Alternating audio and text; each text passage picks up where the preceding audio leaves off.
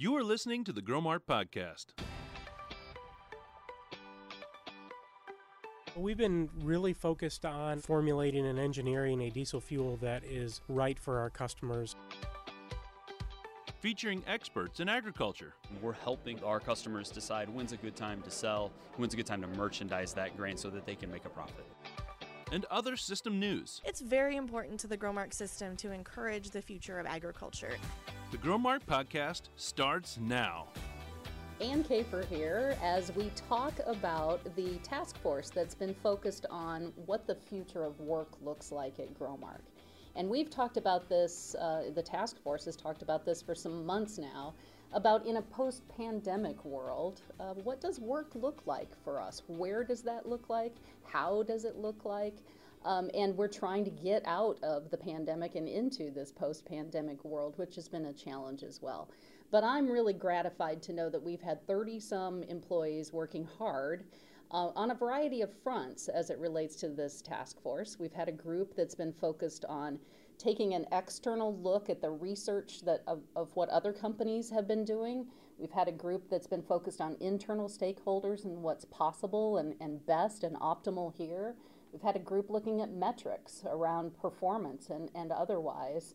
Um, and we've had another group that's that's been focused in on on truly the, the, the possibilities beyond what's been th- thought of to date. And so as we start to be at the midstream, we're looking towards October recommendations to bring to CEO staff and then to discuss and, and, and further with employees. Um, I wanted to talk to uh, two guests that I have in my office this morning for this opportunity. So, Tony Marchand from Energy Division and Taylor Zimmer from Agronomy, um, who've both served in different capacities on the task force. And um, they're working with uh, two of my staff, Phil Peterson and Matt Nicholas, who have led this effort. And I appreciate you guys being here today and just having an opportunity to have a good dialogue about where we're at and, and where we're headed. So, Taylor, would you tell me what your role has been on the task force and uh, what that work has been about? Yeah, so I've been focused on the research piece. And so basically, we have just been trying to, I mean, obviously there's news circulating everywhere, right? And every company is different, and every company's trying to figure all of this out. And so we've been trying to look at articles about um, not only what other companies are doing, but how employees have dealt through the pandemic and how they feel going forward. So I think we look at a variety of articles and try to apply them to Growmark. It's hard to say, oh, this company's doing this, and not try to say, well, how are how is that going to apply to Growmark? You know, we are a different business, we have different stakeholders and customers, so trying to say, trying to clearly make the ties that you know we are a separate company and this that what that company is doing might not work for us. So we've been trying to have open eyes and open dialogue. Um, my team is, you know, there's a vast array of people on this team, so I think that's been really good to see um, people from IT, people from a product division, from HR. So I think we have a lot of different perspect- perspectives. We have a lot of different um, um different uh, people in different situations that may be going on at home or whatever. So I think we have a really good dialogue, and um, we're trying to get the best information possible, try to make a good decision for Growmark. Yeah, because it's it's important to be informed about what Google's doing or mm-hmm. the company down right. the street is doing. But as you say, we have to make these these ties. But I'd be interested in knowing what you're seeing from kind of the historical research. I mean, now that we're a whole year and a half into this, but you know, early on, companies were yeah. saying we're going all remote. Nobody's ever yeah. coming back to the office. And then it's been uh, all over the board. So what are you yes. seeing as trends? Trend is is that the news changes every day.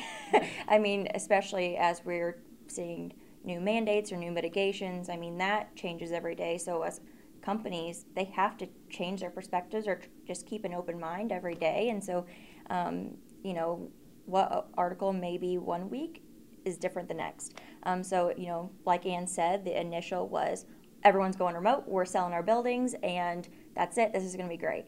But then I think a couple months down the road, they decide they saw that okay, well, we are missing something here.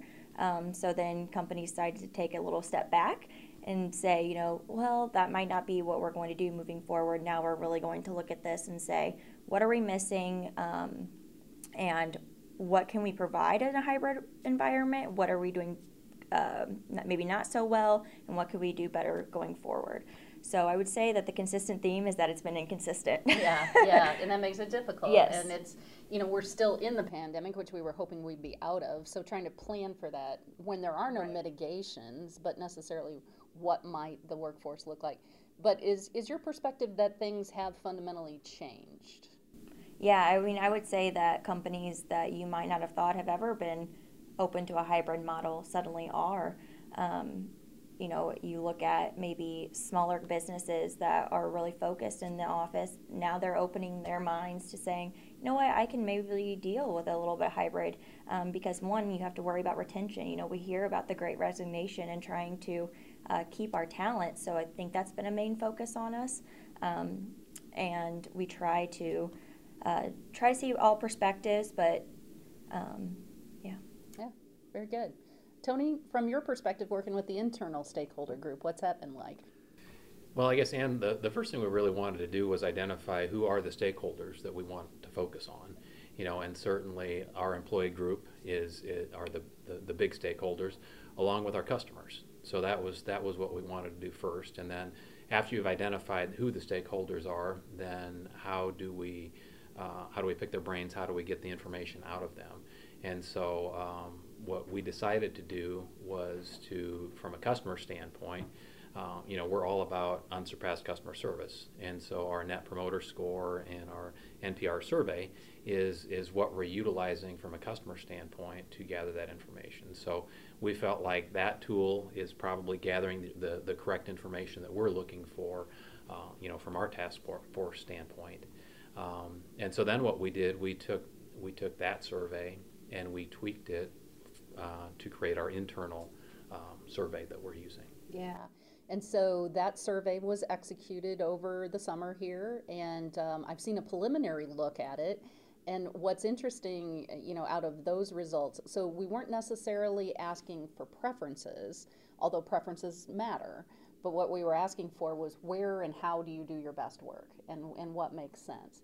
And it's um, it's an interesting collection of results. Um, just to kind of tip the hand on that a little bit and say that uh, we all, as employees, 90 plus percent of us believe we're doing a fantastic job with delivering service. And and I would give kudos to, to employees and, and agree with that. I, I think the the differences then become the where and the how that service takes place, and where is collaboration um, required or, or not necessarily required, but um, optimized by being in person.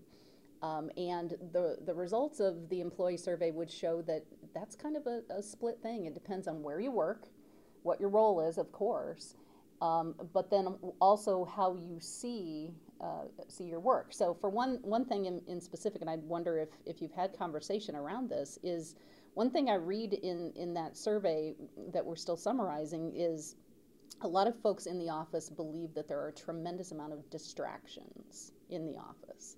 Can either of you speak to when they say that, what, what does that mean? Well, I guess we're we're in a different world now. Um, you know, we worked from home or worked remotely for quite some time, and so um, depending on your situation, there may or may not have been distractions uh, in your remote office. Where here, um, you know, we've got our coworkers that maybe we haven't seen for a while, so you've got one that stops by and wants to chat, and and that's that's part of our culture. So there there are going to be some distractions with that. Um, I guess another thing I would say that is a distraction is when we have our Teams meetings and the person right next to you is on a Teams meeting, um, where before that meeting may have taken place in a meeting room. So there's just more more conversation like that that may be a little bit distracting. Yeah, yeah.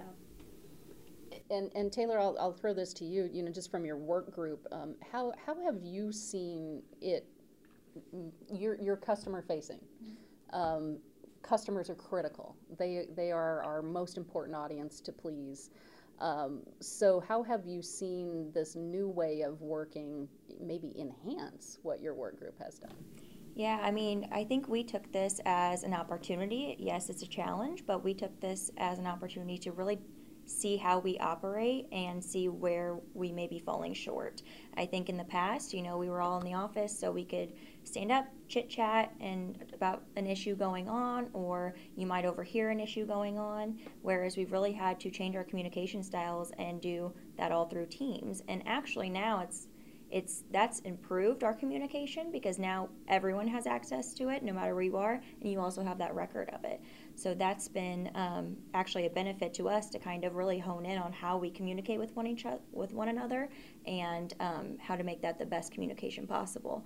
But i mean we also took in this as an opportunity to um, be more efficient in our email group or our phone serv- or our customer service line. Uh, we've done standardized um, work and try to do make sure all of our processes are documented. We need to look at our processes. Do they need to be upgraded or changed? Like how do we mitigate this going forward? So wherever you are it your work shouldn't ever be an issue um, and you have the resources available to do the best work you can. Yeah. No that's that's a great point. I'm hearing more and more about the standardization um, that helps us then know um, without anecdotally knowing uh, by seeing someone uh, where things are at, you know, just streamlining whether it's an email or a Teams chat or that, you know, that there's one way of doing things so that you can document how, how you're dealing with a, a customer issue or an internal issue. Yeah, absolutely. And I think as a supervisor too, um, in the past, we might not have set those clear expectations with our employees of here's how we prioritize our work. Here's how here is my expectation of you, what to do today, or here's what spring looks like. And now we really define those expectations. So I feel like my employees clearly know here's my work, here's how I need to prioritize it, what's important to a customer, and how we um, can be the most successful team possible. Yeah. You know, one thing that, that we do hear from our customers is, is a desire to know who they're working with. And so I'd like to know from both of you, you know, it doesn't matter necessarily um, where you're physically seated. I mean, there's a time and place to go see the customer, and that depends on your role and, and, and all. But how do we introduce new employees or employees in new positions to our customers so that they really feel like they have a connection with who they're working with? Any thoughts on that one, Tony? That's an interesting question and, and, a challenge. Um, you know, and, and, some of it depends. Teams works very well, um, but not all of our customers have embraced Teams, and so that that becomes a, a, a challenge. Uh, for the ones that have embraced Teams, I, I don't think that's such a big issue. Um, you know, we can have a conversation with them on Teams, very similar to you know just sitting across the table from one another.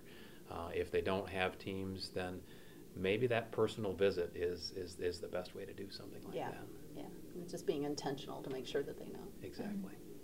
Any thoughts from your end? Yeah, I mean, I brought on two new employees during the pandemic, so you know, my customers were used to seeing me, seeing my name come through, or talking with me, um, and so they would naturally gravitate towards me. But we've really been intentional in the last year of getting our new employees in front of these customers. You know, their goals were focused around meeting with a certain number of customers, and either if they could see them in person, great. If not, at least getting on the phone and you know, getting to put a voice to a name um, or a face to a name if you're over Zoom. So we've really trying to be intentional to meet these customers. You know, my role is not a sales, but I'm the sales support. So we interact with them a lot, and it's important for us to be engaging with these customers. Yeah, absolutely. Well, you know, as this task force progresses, we're going to move towards recommendations, as I said, and I think what I'm hearing, and I'd ask for you to validate this or challenge it. Um, but what I'm hearing is there is no one size fits all. I mean, obviously, we have roles in this organization that are that, that we applied to and accepted that require us to be in a particular place at a particular time. And we have other roles that maybe that requirement isn't in, in play. Uh, we need to be bringing our best self and our best productivity to our, our, our jobs because that's important um, overall for Growmark and its success and the success of our customers. But in doing that, there won't be a one size fits all, but we can have some best practices, some consistencies, some parameters in place that allow us uh, to know how we're doing, how our work is, is being accomplished, and, um, and, and effectively uh, and more efficient line of sight to those outcomes that, that we expect. And so, how we might get there is, is based on perhaps a menu within some structure of what looks like um, possibilities for the future. And so it's it's it's not so much anymore about um, I want to be 100% remote or, or I want to be in the office all the time. It's about what needs to be accomplished and what's reasonable within that work group. Is, is that I mean, I, it still sounds pretty mushy to me, though, when I say it like that.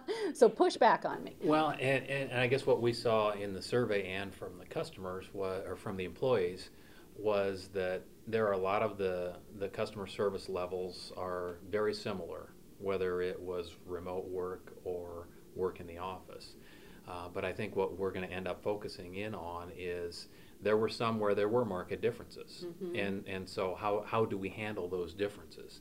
I think those are some of the things that we'll have to sort out in the future. Yeah. So, for example, one of the things that people thought that onboarding is best in person, and people thought that certain levels of collaboration or meetings, um, strategic planning, those things, obviously best in person. I shouldn't say obviously, but but came across as being best in person um, and other things where the employee doesn't see a difference in the productivity um, can be something for consideration where the supervisor's involved in making sure that uh, the entire work group is is a part of that conversation as right. we have internal and external customers.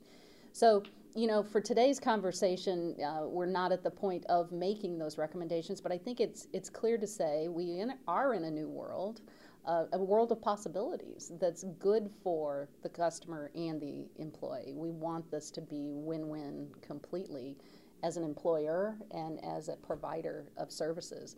So, maybe sum up for me what you've learned through this process and what you see for the organization going forward, what you what you'd aspire for the organization to have going forward.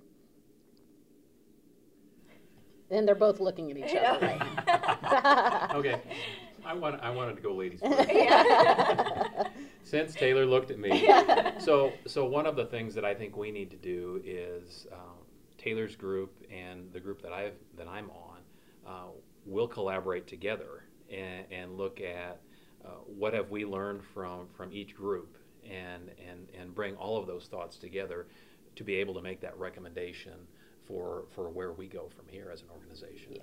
So we want some clarity with flexibility, is what I'm hearing about the future. Yeah, I think for us, yeah, as long as we set a standard of, um, like Tony said, meeting with one another, trying to see how our groups come together. I mean, I think for my group, my group has been pretty consistent in um, their thoughts and ideas, but the other groups might have found something completely different, and that can open our eyes to.